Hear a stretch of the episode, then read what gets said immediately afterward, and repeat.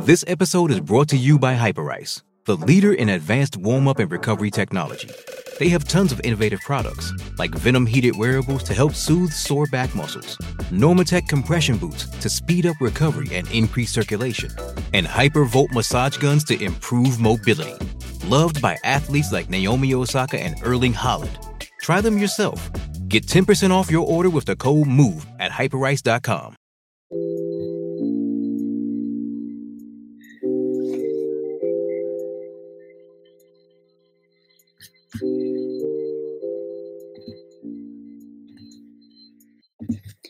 What's going on, guys? This is Dave Holman, aka Dynasty Dorks, and this is the SGPN Fantasy Football Podcast on the Sports Gambling Podcast brought to you by DraftKings Sportsbook.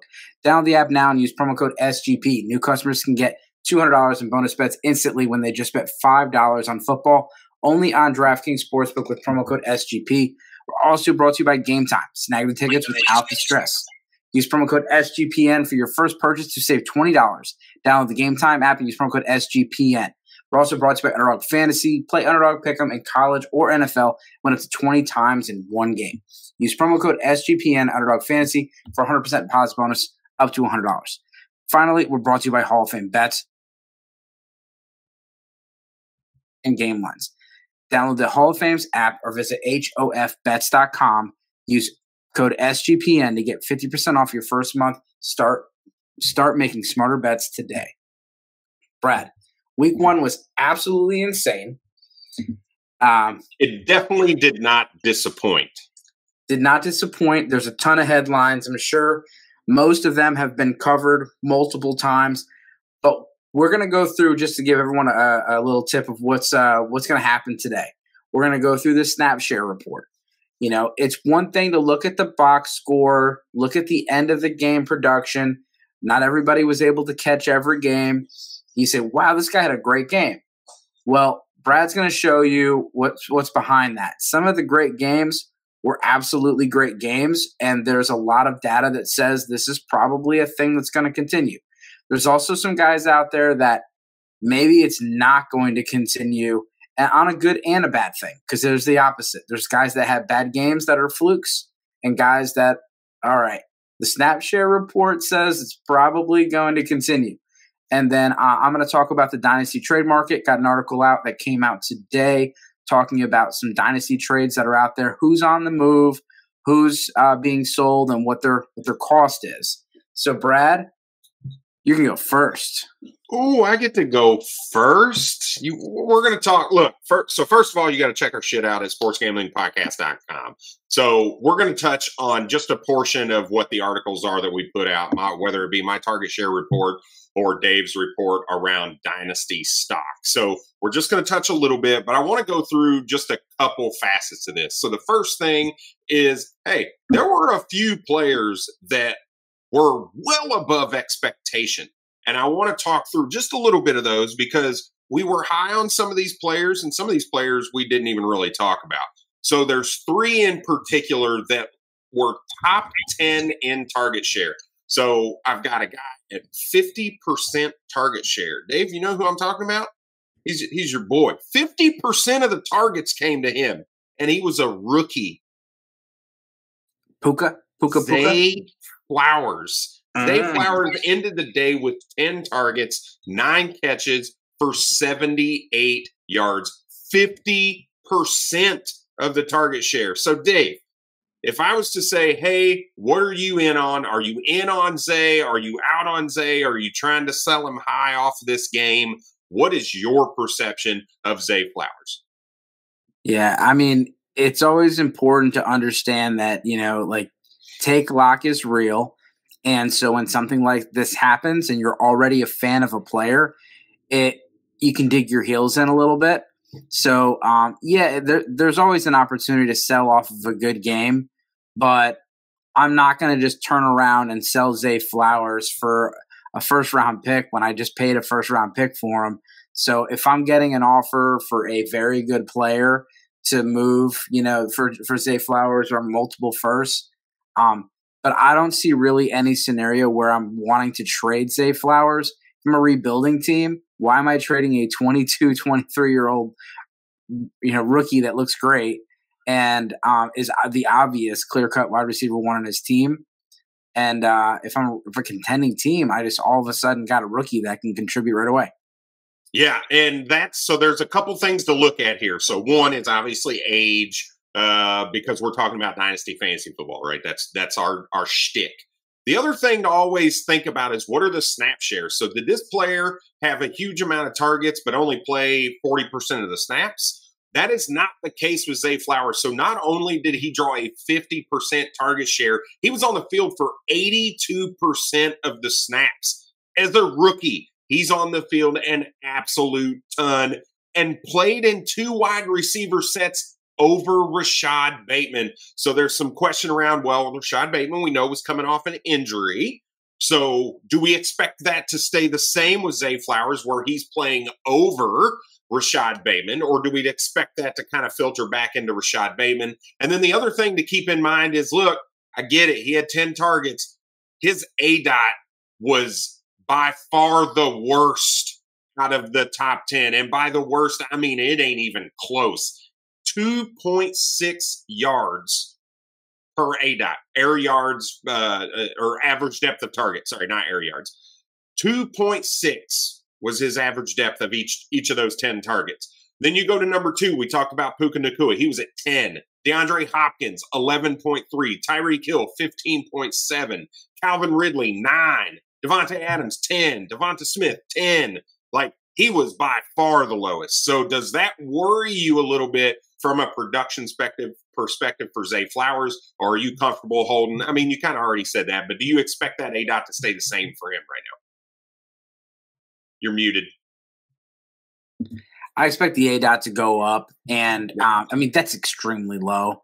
That's not going to continue. Um, and, and this is a game where they didn't have to pass the ball a lot; they were ahead the entire game, and so um, I, this is not a player that you know has any concerns about that. You know, coming out of college, and so no, I don't think that's going to be a concern. And with the offense, like this isn't a like the quarterback doesn't have a strong arm situation. Yep. And so um, there's a lot to take from with week one, but I, I would like to get a couple, a lot more data to be able to make like long term predictions off of it versus just taking one game. Yep, for sure. So let's yeah. get into this question before we move to the next player. Uh, look, look, Arthur Smith did not make any of us Drake London or Kyle Pitts owners feel good about ourselves. Uh, and I wish I would have seen this press conference before I made a trade, which we will talk about after this uh, to see where your head's out from a dynasty perspective. But Chris, hey, we get it, dude. You're we're actually this is a real question. Do you start Drake London going into week two over Elijah Moore and Nico Collins, or are you picking one of those other two? Now, I'll, I'll start. So even my love for Elijah Moore, I'm I'm not going to start him in this game against Pittsburgh Steelers. Um, there's still some things this offense needs to work through. They did not look great. I know there was a little bit of weather concern uh, in that game this week. There was a little bit of rain. I don't. I think there's actually some kinks that need to be worked out, coupled with the fact that they're going up against Steelers that just looks absolutely putrid, and they're going up against the Cleveland Browns defense that just held Joe Burrow to 82 passing yards. So I don't think they're going to need to throw the ball a ton. They're going to lean on Nick Chubb. So I think Elijah Moore is is a sit candidate for me this week.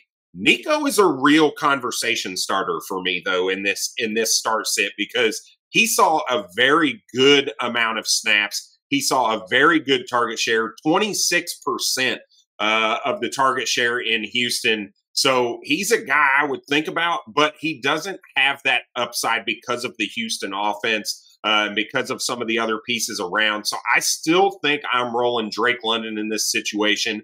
He is the number one guy. I know he only got one target, but look, there are a lot of things. If you go back and look at week one of the 2022 season, there are a lot of players, and I touched on this in my article. There are a lot of players that came in smoking hot, top five weekly finish, and then we're in the 40 and 50 range by the end of the season, right? If you think Clyde Edwards Helaire, week one, he comes out, he's the RB5, and everybody's like, yes, he finally is there. And then ended as like the RB 48 or whatever You see a lot of that. You saw Chosen Anderson do the same thing last year, just pull a drastic target share in week one, explode onto the scene, and then was the over he was past wide receiver 100 by the end of the season. And there's some examples of the flip-flop of that as well. So don't panic on drake london. To me he's actually a buy in dynasty if you can go get him. So drake london is still the guy i'm reaching out to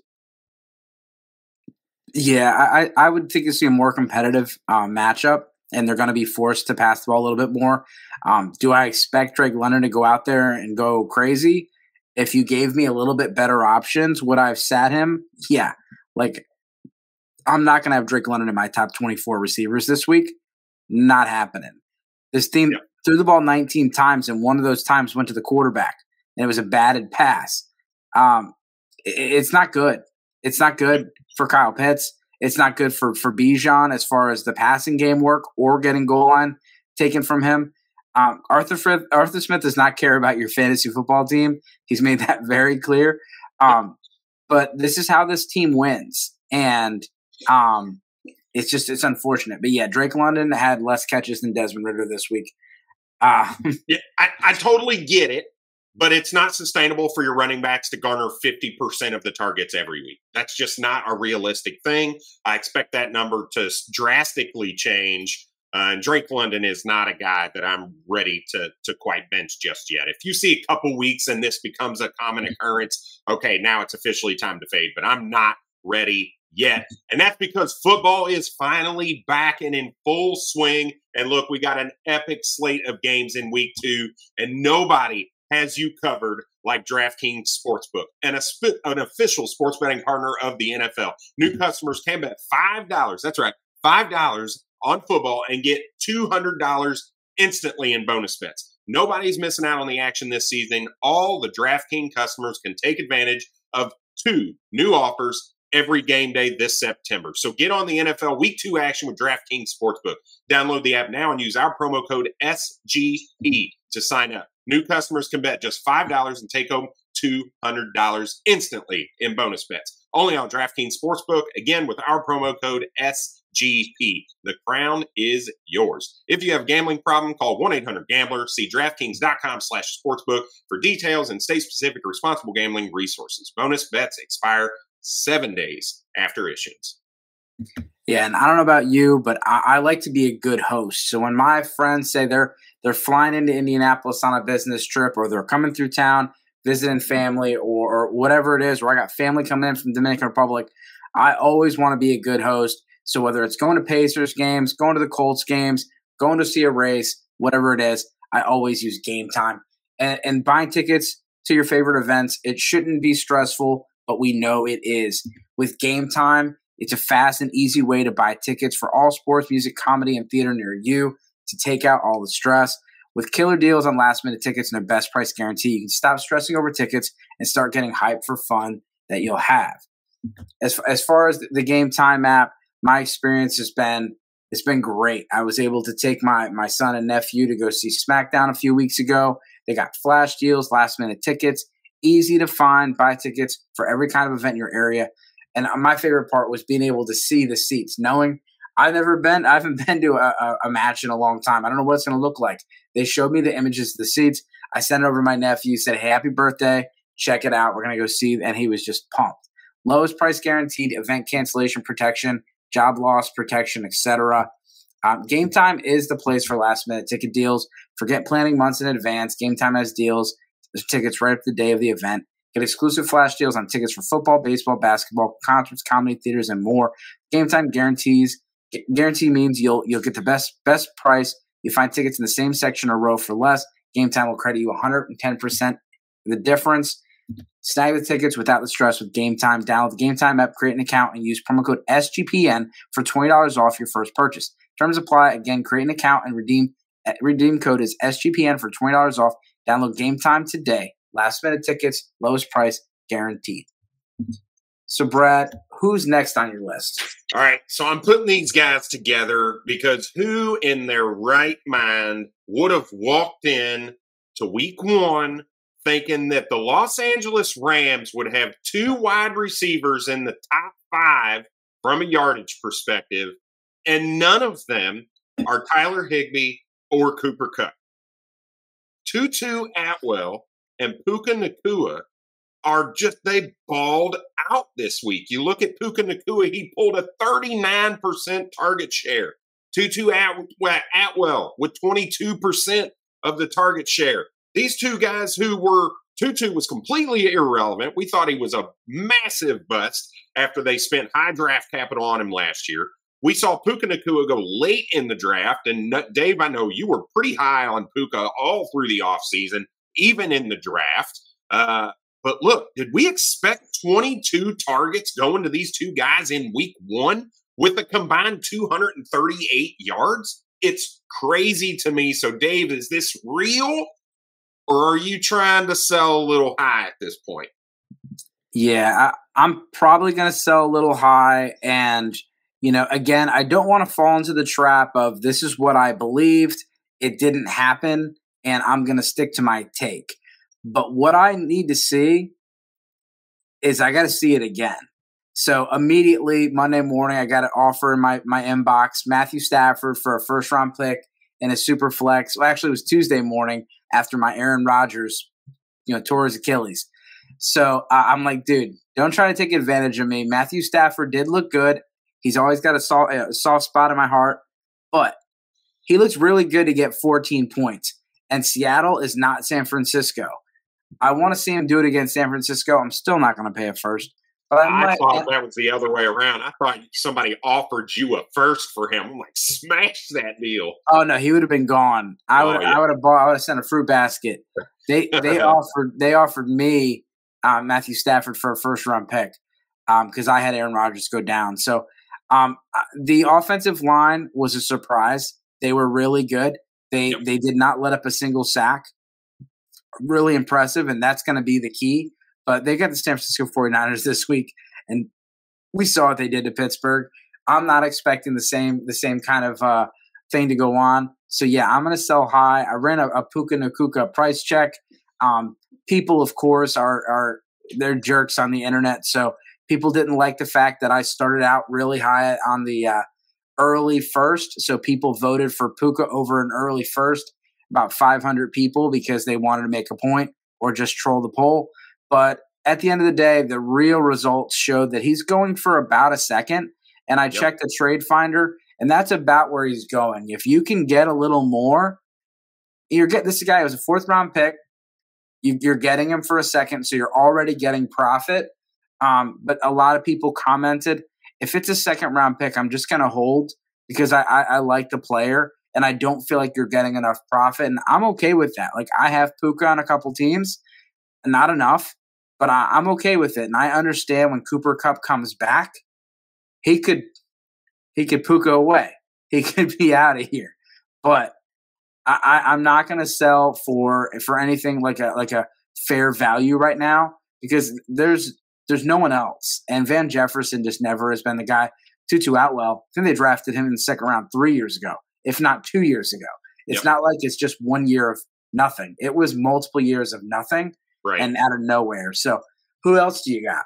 So, so I agree. I'm I'm selling both those guys, Puka and Tutu, and I, I'm telling you right now, if I can get a second out of Puka, I'm doing it. I, I just think that situation is so volatile with Matthew Stafford, with the, the you know Cooper Kupp coming off IR in a few weeks. Uh, I'm I'm selling. I'm getting that round plus value because you got Puka in the late third, maybe even as an undrafted free agent, to be honest, from a dynasty rookie draft perspective. So, so one more guy that I want to talk about um, before we move on to the next section, and that is Jakobi Meyers, wide receiver for the New England Patriots. You look at this guy; he played over eighty percent of snaps. He drew a thirty-eight percent target share, had ten targets, nine catches, eighty-one yards with not one but two touchdowns for the New England Patriots.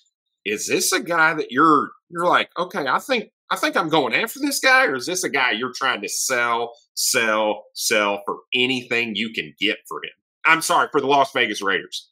Brad was trying to say the New England Patriots West. yeah, yeah. Sorry, the Raiders. Um, yeah, yeah, yeah. So, um, I absolutely like. I found I'm myself. Pretty sure I just gave you the stat line for uh, Kendrick Bourne, not Jakobi Meyers. Now that I'm thinking about it. well, uh, let's just talk about them both. So I've liked Kendrick Bourne. I was really hoping that he would get cut or move this offseason and go to a better situation. But he is the best receiver on the Patriots. And Jakobi Meyers, they paid him a lot of money. And we talk about it every offseason. Money talks. Coaches lie. General managers lie. There's a lot. There, it's everything. Everything you see them say is is is uh, probably half truth at the best.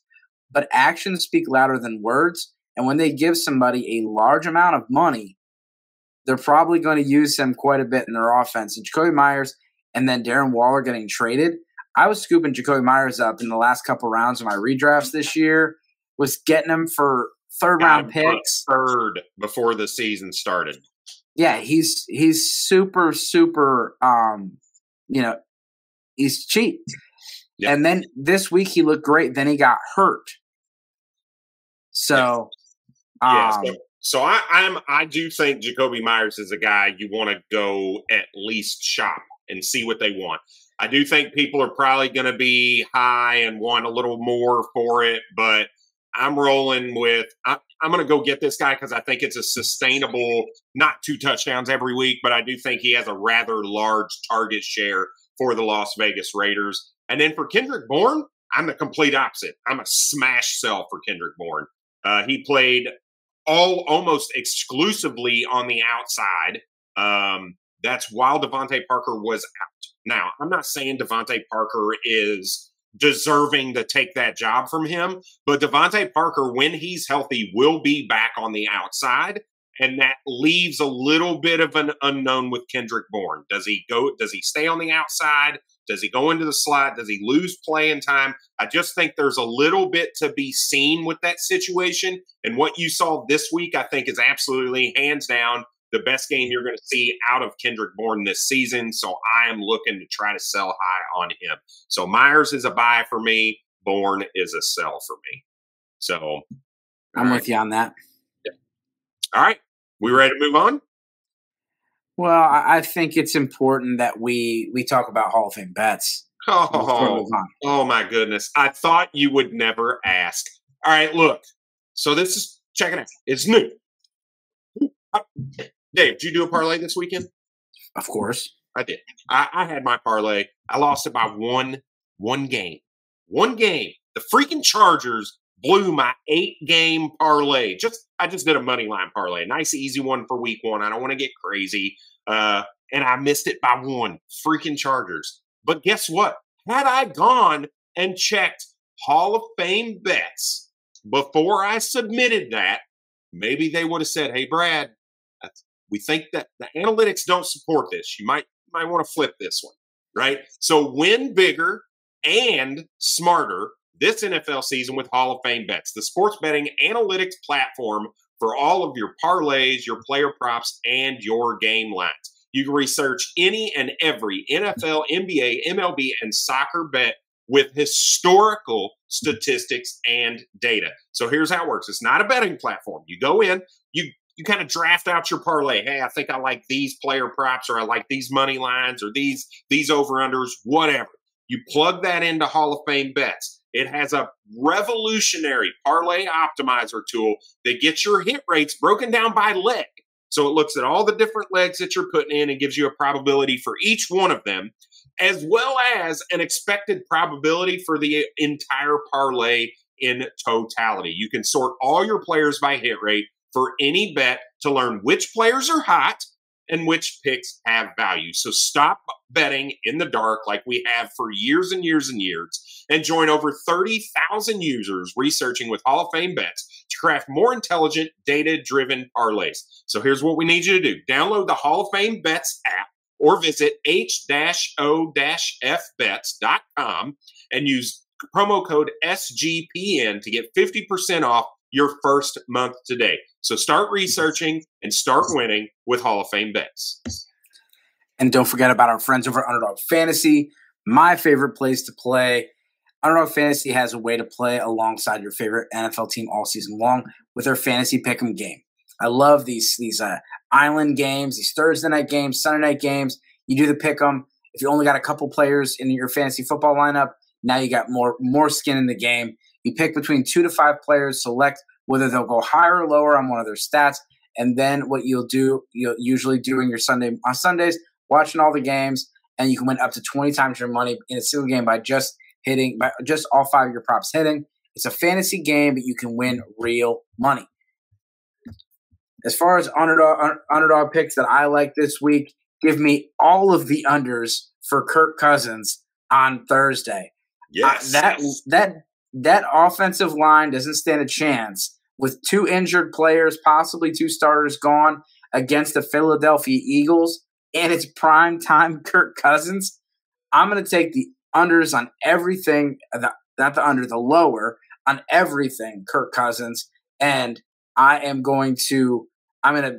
I'm very concerned about Alexander Mattison rushing and um, Justin Jefferson. It's it's going to be a bloodbath. So go download the Underdog Fantasy app. When you, you when you sign up, use promo code SGPN. The Underdog will double your first deposit up to $100. That's Underdog Fantasy promo code SGPN. Hey, it's Kaley Cuoco for Priceline. Ready to go to your happy place for a happy price? Well, why didn't you say so? Just download the Priceline app right now and save up to 60% on hotels. So, whether it's Cousin Kevin's Kazoo concert in Kansas City, go Kevin, or Becky's Bachelorette Bash in Bermuda, you never have to miss a trip ever again. So, download the Priceline app today. Your savings are waiting. Go to your happy place for a happy price. Go to your happy price, Priceline. This episode is brought to you by Pepsi Wild Cherry. Pepsi Wild Cherry is bursting with delicious cherry flavor and a sweet, crisp taste that gives you more to go wild for.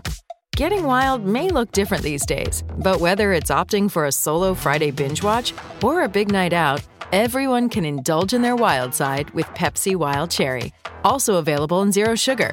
So grab a Pepsi Wild Cherry and get wild. So, Brad, let's talk about the the stock market. Let's talk about who are the most popular trades, who is who's on the move, and who is who who who is going to be who is going to be the most traded players, and who are the uh, what's the cost? So the most traded players in the last 24 hours: Kyren Williams, Sky Moore, Dalvin Cook, Tank Dell, and J.K. Dobbins. Out of that list, anyone you're interested in buying? No, no. in the next 48 I'm, I'm moving all of them. I don't want Sky, like Sky Moore is actually, let me rephrase that. Sky Moore's a hold because you ain't getting shit for him. Like all those other guys, uh, I'm looking to try to get what I can. Kyren Williams, uh, there is no way I'm trusting the Los Angeles Rams backfield at all. Uh, Zach, so Zach Wilson. Nope. Baker Mayfield. Nope. CJ ah, If I need a third quarterback in a super flex dynasty league, I might be interested in Baker Mayfield. Okay. And I, I can see that. I uh, I would sell Baker if I had the opportunity, just because I've missed the opportunity to sell Baker before and had to hold the bag the rest of the year. Nice. And then yeah, okay. So, all right. So, I, I wanted to talk about some guys that I thought the stock was up after this week. And so I didn't get to watch every game like I usually do. I had DirecTV, had the eight games going on. Got, you know, I could at least watch everything. YouTube TV only can do four at a time. It really annoyed me.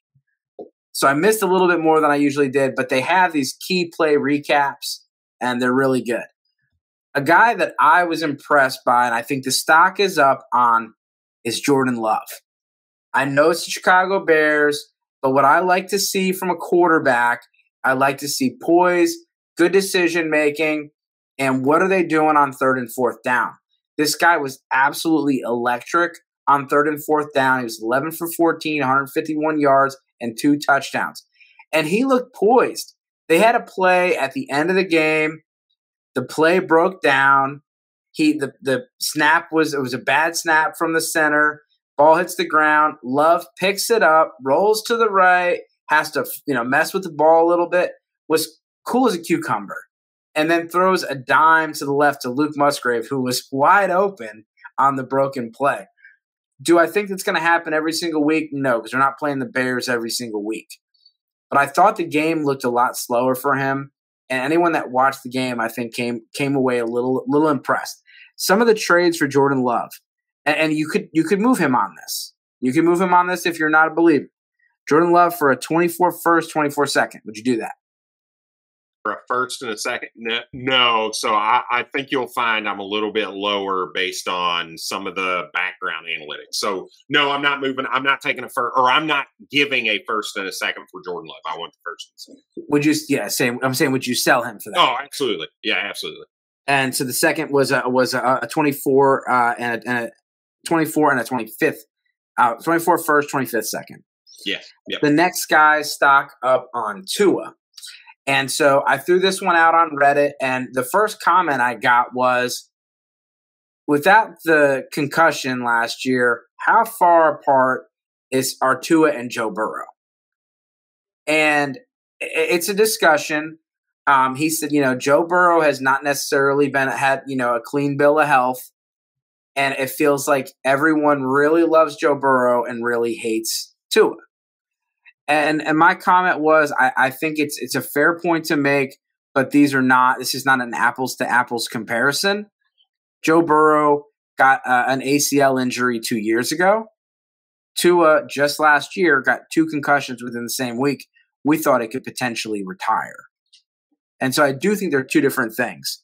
But if there was a player that probably played the best or helped his stock the most, it was Tua. Was that enough for you to raise the stock, or do you the injury concern still too much? No, I'm not worried. Look, you can go back to Brandin Cooks' injury riddled season with concussions and say the same thing.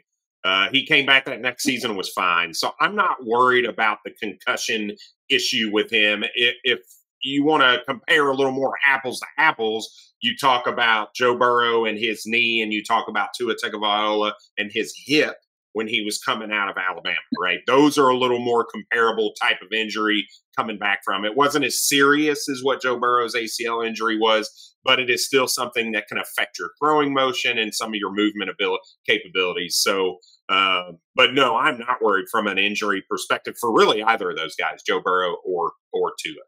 I did give honorable mention to a few guys: uh, Brock Purdy, Deshaun Watson, and Matthew Stafford for stock up. Some trade examples for Tua. Tua for Brock Purdy, a 2024 first and a 2024 second. Which side of that are you taking? Tua. Tua plus Tyreek Hill for a 2024, 25, and 26 first. Probably Tua and Tyreek. I'm taking Tua and Tyreek. Uh, Tua and a 24 first and second for Josh Allen. I think this one was before the Monday night game. So I see that one on my screen because there's another one a couple picks down that I'm interested in. Um, I I am taking two of the first and second. Yeah. Yeah, I took some of these off of Bulletproof FF and I took some of these off of the Trade Finder. Yeah. So a guy that stocked down, and Brad, plug the ears. I'm good. I'm good. Kenny Pickett. It didn't look good. The no, preseason looked like the preseason, the regular season looked like the regular season. And I get it. It's the Niners, and they're probably not going to face a tougher defense this the whole rest of the year. But I saw Myles Garrett literally pretending to dribble a basketball before he attacked the Bengals because he was so confident and and in a, uh, in a groove the other day. I'm a little scared for Kenny Pickett this week. Diontae Johnson is out. We didn't really see George Pickens dominate like we hoped he did. Calvin Austin, he caught all six of his targets. Allen Robinson looked okay. Freiermuth might miss a little bit of this game too. But um, I was I was not impressed with Kenny Pickett this week. I think we saw, you know, a guy that, like I said earlier with Jordan Love, the game seemed like it was slowing down. I felt like Kenny Pickett was just on the run, panicked all day. And so a trade example, uh, Kenny Pickett plus uh, TJ Hockenson for Travis Kelce another uh, plus Matthew Stafford in the third. Is that um, Kenny Kenny Pickett for a two a twenty four and a twenty fifth second. and Kenny Pickett plus Jerome Ford for Kyle, Kyler Murray. Where are you at on those trades? Uh, taking the Kyler Murray side. Um, the Travis Kelce one's interesting to me because it was him and Hockenson for Kelce, right? Yep. Um, so I, will plus, probably plus roll Stafford the third. Plus Yeah, Stafford I'm third. Oh, plus so it's Kelce, Stafford, and a third for Pickett and Hawk. Yep. I still think I might roll with the Pickett Hockenson side there in Dynasty. Um, I mean, obviously there's a difference between Kelce and and Hawk. Um, but that I mean, you've got multiple years of TJ Hockenson. Um, so I, I think I'm I would I would definitely think a little bit more about that trade uh, in the context of my team. Uh, you know, you're getting younger at both positions if you believe in Kenny Pickett. Uh, so I, I think that I might be okay with that. The uh, the, the one here's the deal with Kenny Pickett. Like, I don't think you can judge him on that game. To be honest, like, I mean, it's clearly. I don't know that there's a defense better than that defense. He was running for his life the whole game. Broderick Jones's first game back, like first game as a as an NFL rookie, going up against Nick Bosa. Like, come on, man! Like, that's a tough that's a tough pull in week one. Um, he, but with all that being said, he was still sixty, almost sixty eight percent completion percentage. Um, so he he was at least not being completely idiotic with the ball. He did make a couple dumb throws. Uh, he did have a couple that were off target. I, I, I, I get it. He did not look good, but I, I, I want to see a little bit more before I start to hit the panic button on Kenny Pickett. So where you maybe you're on the other side of that Kelce Stafford uh, uh, trade, I, I still am okay with Kenny Pickett right now. Like I said, I don't disagree. He looked absolutely atrocious, but I'm not quite panicked yet. Yeah, I'm not. I'm not ready to give up. Maybe two seconds. I'd rather Kenny Pickett. Um, I think you know you you hold. You never sell when there's blood in the water, and that was you know the equivalent of an injury game. It was bad, Yeah. but I, I don't think it's going to get too much better this week with Cleveland. There could be a good buy opportunity for Kenny Pickett, but he's not going to be anywhere near my lineups anytime soon if I had him. I've Uh, specifically held out trade offers for Kenny Pickett, counting on this week to be a really bad week for him. Also, Yeah, and so um, the next guy I got on here is uh, is Sam Howell for stock down, and so um, Sam Howell's stats this week are very comparable to his stats against the Cowboys last year. Um, the difference was a little bit more passing, a little bit less rushing, but he saved both games with a rushing touchdown. And as much as you can say, well, he ran for a rushing touchdown both games, you cannot count on that to happen every single time. And this was the Cardinals. This was supposed to be a smash play. And the Cardinals, they look like they were overwhelming Sam Howell. They looked like they were confusing him um, as far as the pre snap stuff. And I just was concerned. Um, my honorable mentions were Kirk Cousins. Um, Kirk Cousins, you know, he should have done a lot better against Tampa Bay. Daniel Jones, it was it was very very tough to watch. And Justin Fields, um, I think a lot of people had very high expectations for Fields, and this was just a reminder that he's still got a lot of growing to do. And I think anyone that bought him as a top six, top seven dynasty quarterback is a little afraid. so because you talked, uh, never mind. You might get to him. Move on. Move on. Okay. He's in your article, so we'll get to him at least a little bit. So, uh, Kyren Williams, this was one of the biggest shocks to me. Kyren Williams is somebody that, you know, people were unloading for a bag of chips this offseason, me included. I mean, Kyren Williams was was basically wrote off. You had Zach Evans come in there. We, you know, had some potential of some other running backs, but it seemed like Cam Akers was really going to take a hold of this thing and go with it. And I don't know if you watched the game, but the box score will lie to you if you if if you go and look at it. And so and I had someone try to play me on this and think that I don't pay attention or something. I don't know. But Cam Akers had more carries because Cam Akers was grinding it out at the end of the game and he got that last minute touch, touchdown. So you could use that and try to unload him. But Kyren Williams was the starting running back for the Los Angeles Rams, and it was very clear. And he looked good. He looked better than Cam Akers. And so Um, he's someone that I tried to pick up in a lot of my leagues. Um, he did, I was unsuccessful on picking up any Kyren Williams shares, but yeah, he looked good. Uh, Thirty-five percent of the snaps. That's all Cam Akers got. Thirty-five percent, and that's with oh, basic virtually every snap at the end of the game because of the fact that they were leading and wanted to give him, you know, let him round, it out. Uh, Kyren Williams was the clear receiving back, the clear 65. The rest of the snaps went to him, 65%. Um, they didn't play anybody else. Zach Evans was a, was a healthy scratch, which I was disappointed. But um, I mean, he's as of right now, he's the guy. But here's here's why I'm not willing to buy Kyren Williams, and he's still a sell. Look, this dude. Have we noticed the running back landscape for the Los Angeles Rams over the last couple seasons? It's oh, I hate this guy. Oh, I love this guy. Oh, I hate this guy. Oh, let me give him 30 carries in the next game and 100 yards. Like it is completely. It's almost as bad as the New New England Patriots backfield of yesteryear, where you just don't know. So I am getting out of it. I'm selling him because guess what?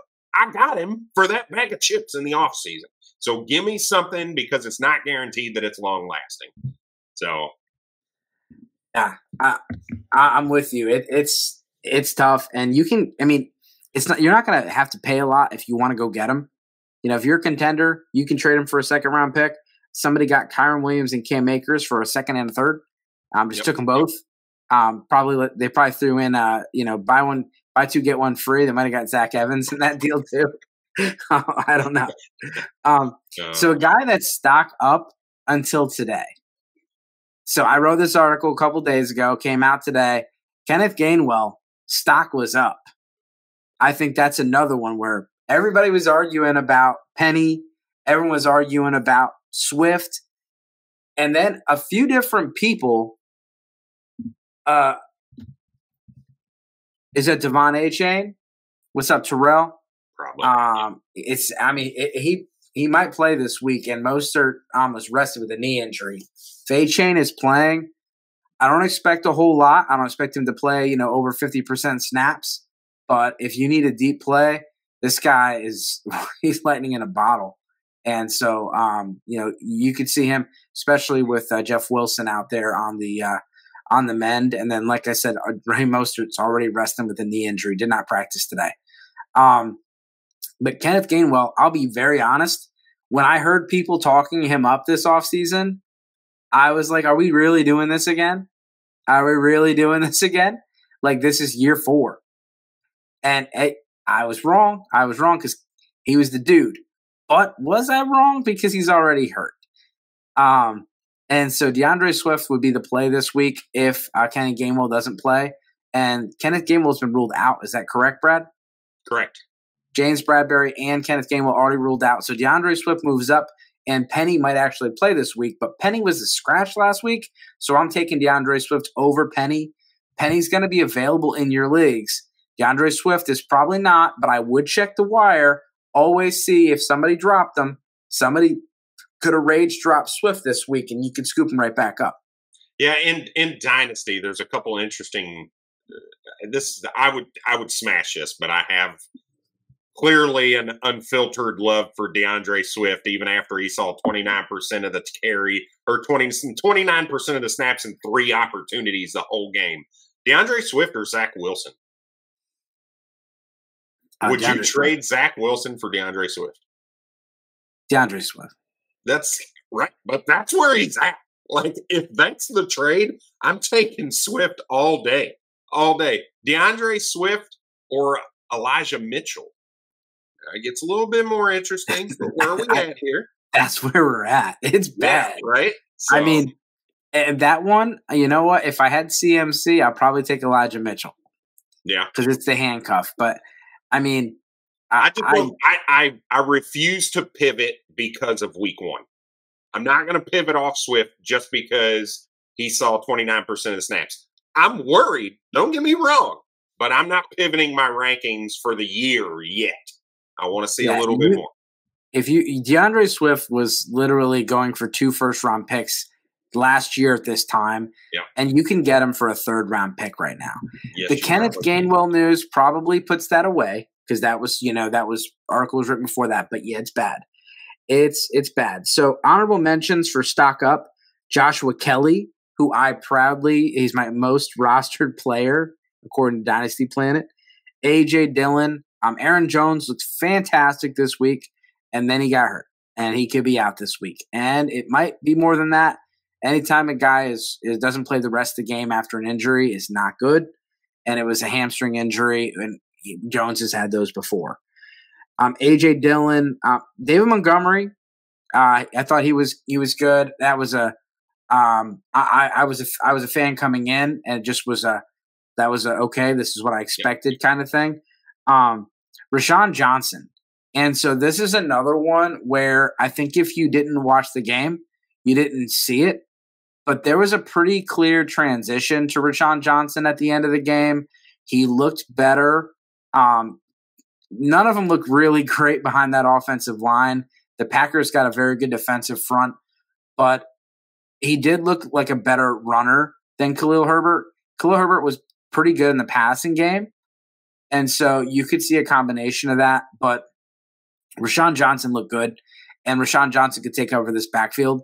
And I am And he- and he garnered a good amount of targets in that game. Also, I think he had six targets. If I remember, so I mean, not only could he manage to take away some, you know, most of the work from D'Onta Foreman, uh, and be that that the rusher, he could still garner some targets from a week to week basis. So Yeah, I, I, I would not be surprised if he took over the backfield. And so in your redraft leagues, he could easily end up, he could be someone you could pick up right now in your redraft leagues. In your dynasty leagues, yeah, it's going to be hard.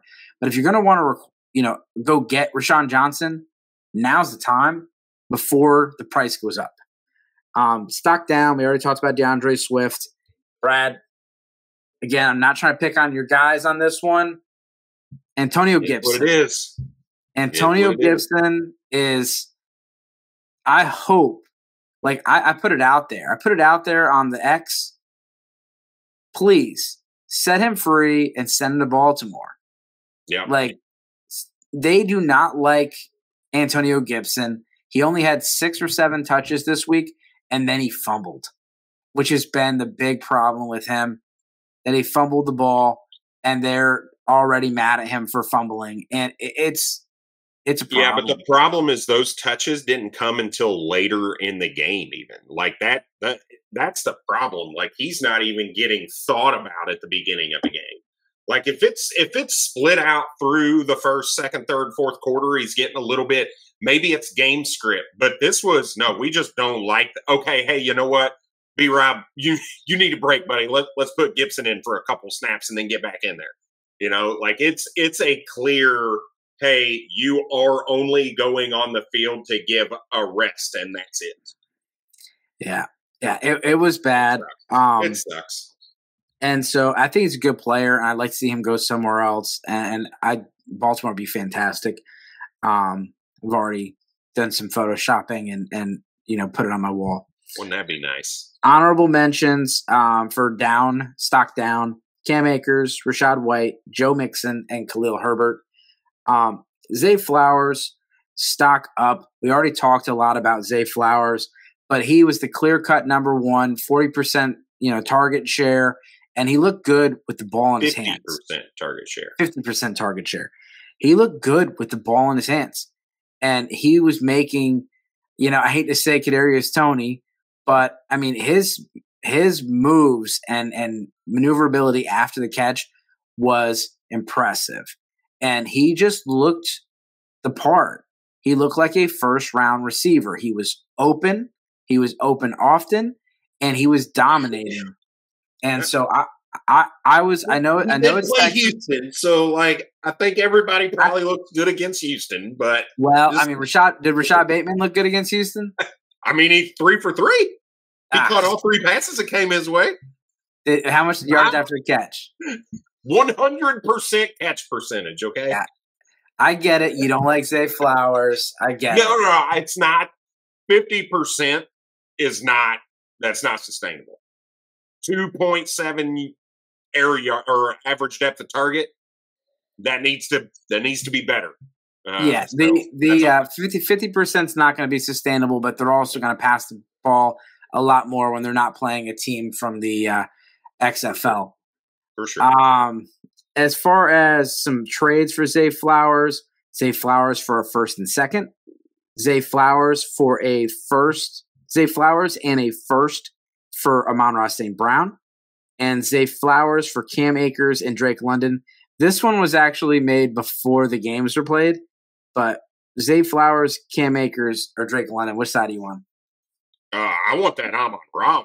Like, if that's what Zay Flowers is pulling, like I'm going, I'm moving him in the first for Amon Ra every single day, uh, all over and over and over again.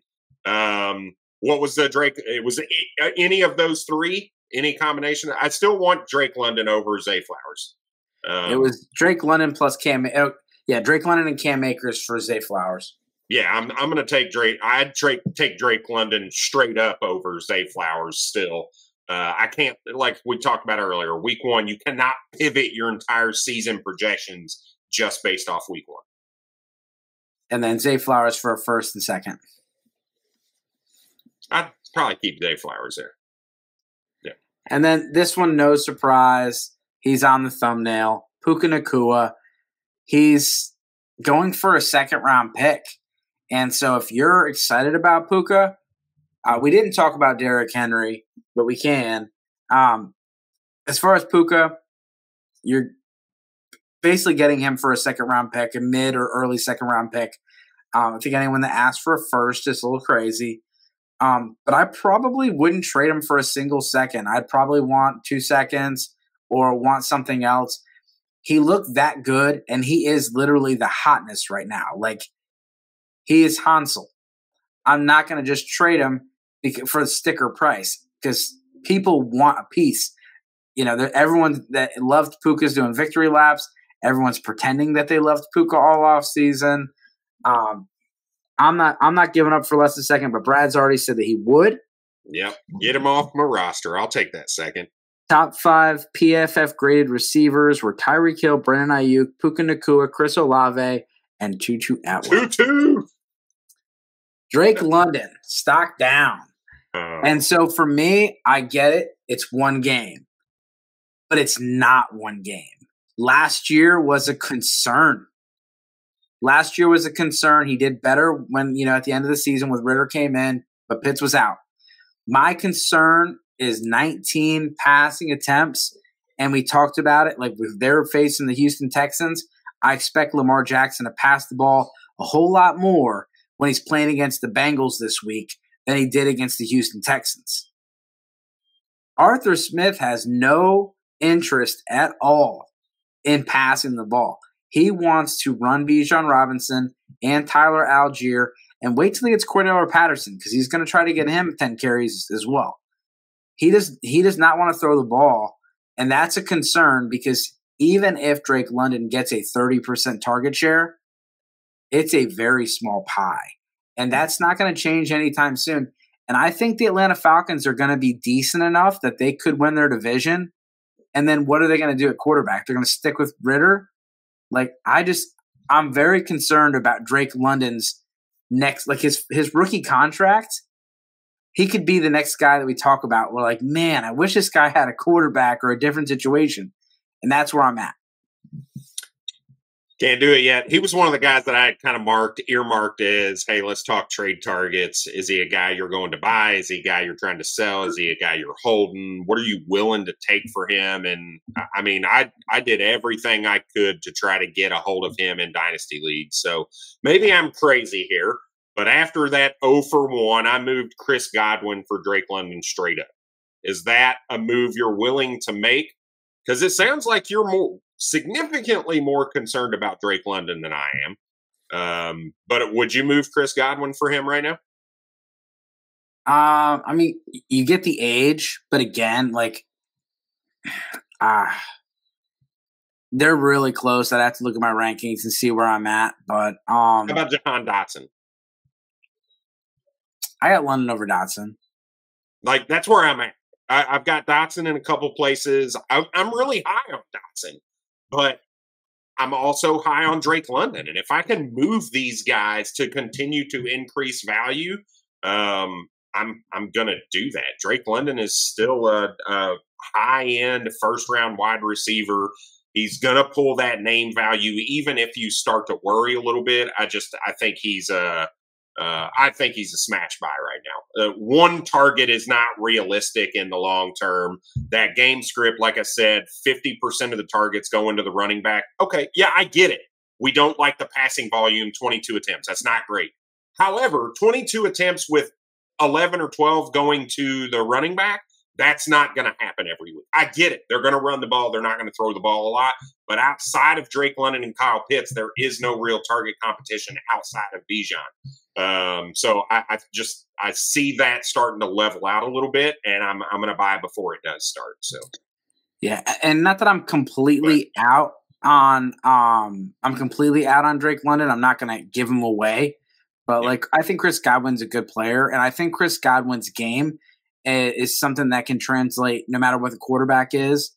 He's just one of those guys. Like I like players that can get open, and yep. I like I, I, like guys that play close to the line, line of scrimmage, especially in PPR. I mean, Drake London gets open all the time. Does he? I mean, he does. He might not get the ball thrown to him, but he gets open all the time right now. Well, um, I need to see more. I need to see more targets than uh, right. one. Yep, I get it. One go his way. Um, so Jamie's got uh, Puka as a discount Jarvis Landry. I think he's more of a Robert Woods type. Uh, with London situation can change. I just don't see how it changes anytime soon. I think the Falcons are going to be very close to winning that division, seven or eight wins. They're going to be right in that middle of the, you know, I don't know who they're going to draft next year, but it's a very good quarterback class next year. I'm very interested. They're so, not going to get the opportunity to play Carolina with a rookie quarterback and no receiving weapons every week, right? Like they, they were allowed to do what they did this week and still get the win. So, so this is a guy that I think I'm definitely out on.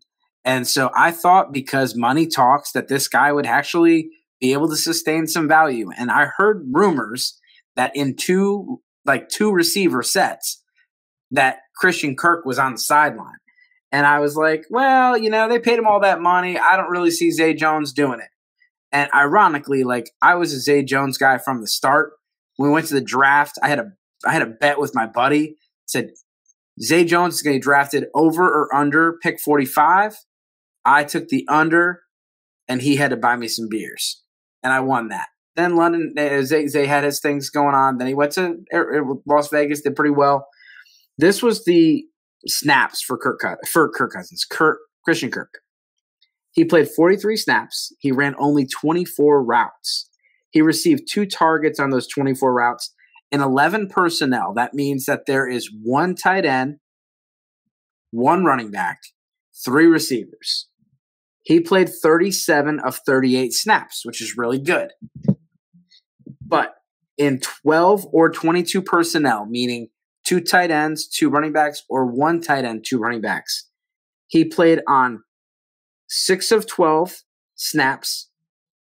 Uh, he put only uh, on six of their 12 personnel snaps and zero of their 22 personnel snaps. He is their third receiver.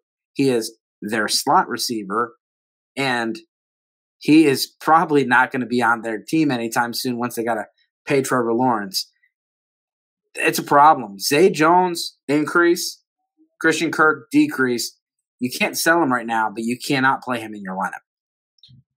No, yeah, I think he's a hold, and he's a guy I wrote about saying I don't panic. Um, I don't think he's a guy that you panic scared, Brad, I'm scared. right now. Um, I get it, totally get it.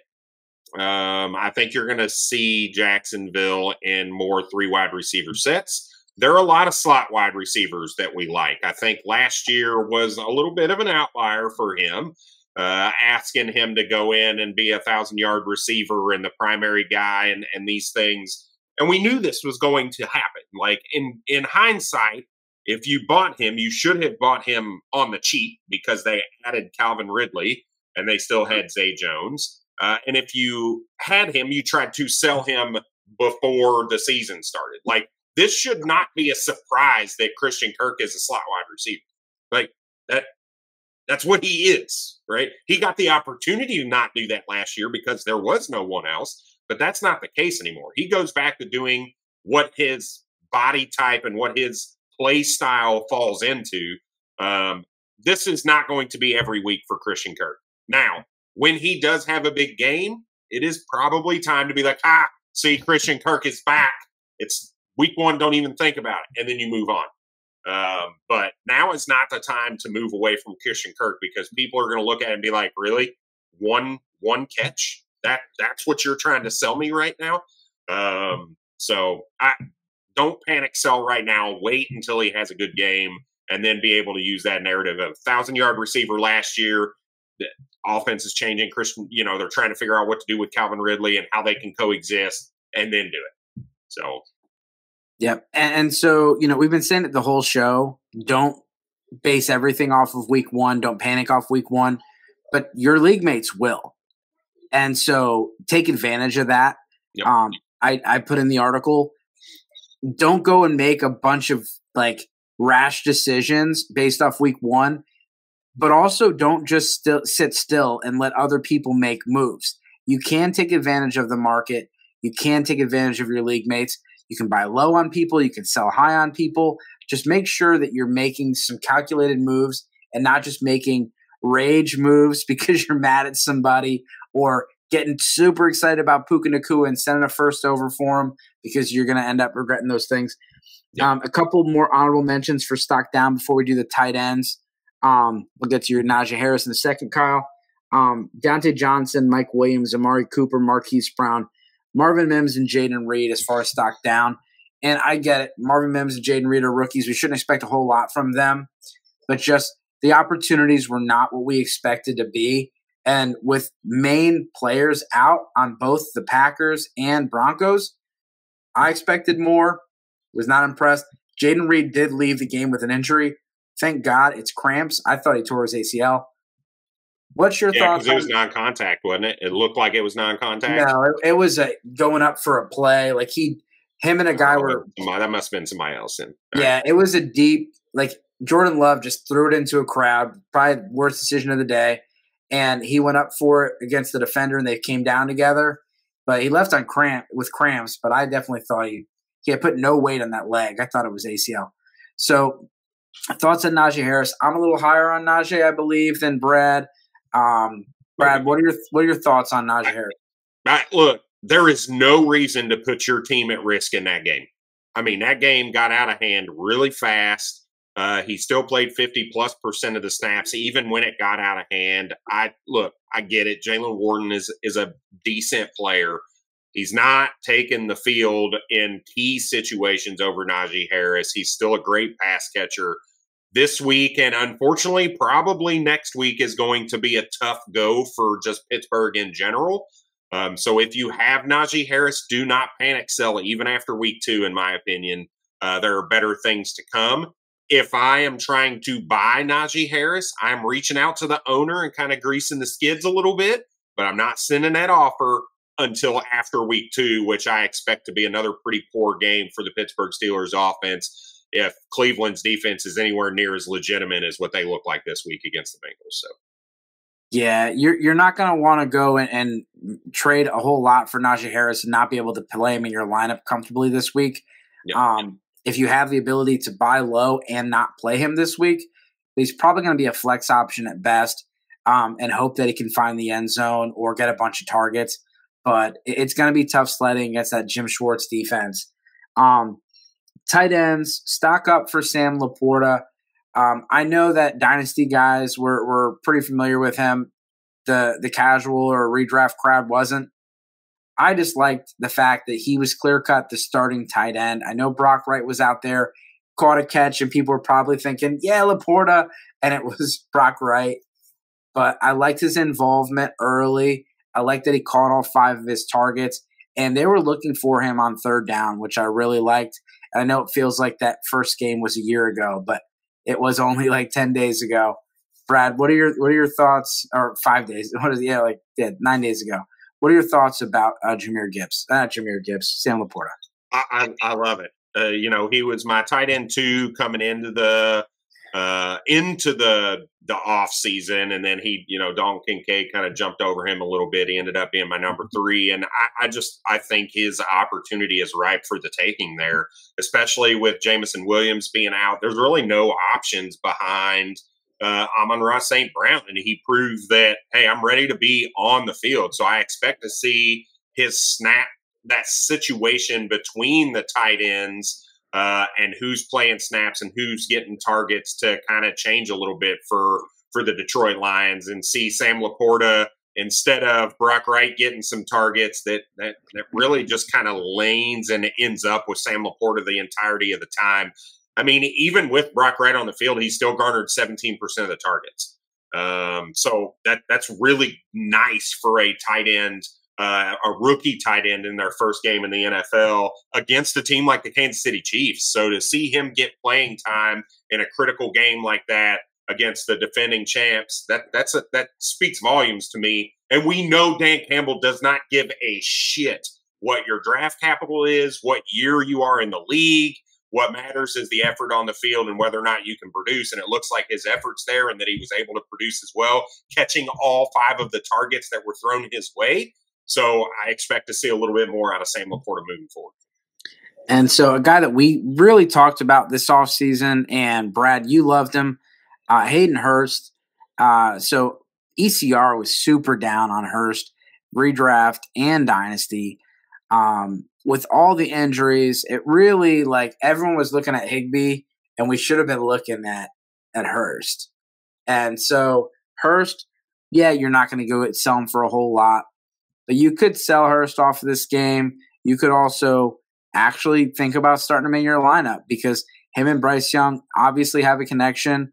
We've seen the Frank Reich offense be very tight end friendly. I know he is not the play caller. I think it's Thomas Brown from the Rams, but this this definitely is is something that I think sticks. Hayden Hurst is, is probably not going to you know be a top five tight end every week, but I, I think he's a lot better than the 28th, 29th tight end that he was ranked during draft season. Hundred percent. He was in the, I believe, the top fifteen for me coming into this season. Uh, obviously, you know, tight end three or whatever he was this this week, or uh, where's he at? Uh, yeah, he's like tight end two or three this week. Uh, that's not realistic. I don't believe uh, you know, for long term. But look, we talked about him in the in, in as a playable tight end with the Cincinnati Bengals last year uh, because he had just a really nice, solid floor. And to be honest, that's what you need from your tight ends. If you don't have any of these high end tight ends, you need a nice floor because all that, once they have the floor, all they need is a touchdown to be in the top eight. There was nobody in the top 10 outside of Pat Freiermuth that had a touchdown and was not a top 10 tight end this week. None. Yeah. Pat Freiermuth was the only tight end to catch a touchdown and not be in the top 10. That's it. So if you get a t- if there's a touchdown, that's game out. So that's why I like, hey, if I'm going to the waiver wire, I'm looking for guys who give me a nice floor because really all of them have a touchdown upside. So who can give me a touchdown? And then it vaults me into the top 10. I think Hayden Hurst is a guy that's going to continue to see some targets. Maybe as Jonathan Mingo acclimates to the game, he starts to see more and more, and Hurst is not the number one target on that team. Uh, but I do think he's going to continue to see a healthy, healthy portion of targets. Yeah, and so the stock down guys, I got Gerald Everett and Greg D. Uh, Greg D missed part of the game hurt, but it did seem like Trautman was the starter. Trautman did start the game, and uh, for Gerald Everett, he missed uh, no, he had zero red zone targets while Donald Parham had two. And so um, Everett really struggled in a high scoring game. You would expect him to at least give you some production. And the fact that he didn't in a high scoring game is very concerning um, in this new offense where a lot of rushing in this Kellen Moore offense, but also the passes were pretty funneled towards the receivers. Um, and then Parham was very involved. Brad, anything else before we get out of here? No, that tight end landscape was the last thing I wanted to kind of touch base on. Is you look, you look at the guys in the in the top ten this week. It was it was brutal. Hayden Hurst, uh, Hunter Henry, Donald Parham, Blake Bell, Harrison Bryant, Adam Trautman, Logan Thomas. I don't think any of these guys outside of Hurst were in the top 10 of my rankings this week. And yet there there's all of them. Um, None of those so guys. panic. It just lets you know, hey, if you don't have a top end guy, just flip and swap and move the move guys in from week to week. Yeah, I, I if I remember that list correctly, I will comfortably bet you that none of those guys are top 10 at the end of the season. exactly. Yeah. Uh, what can you get for Trautman? Probably about a fourth round pick. Pretty much nothing. Anything uh, you can get. Appreciate you, Jamie. Appreciate everyone that checked us out. As always, good luck this season. Later.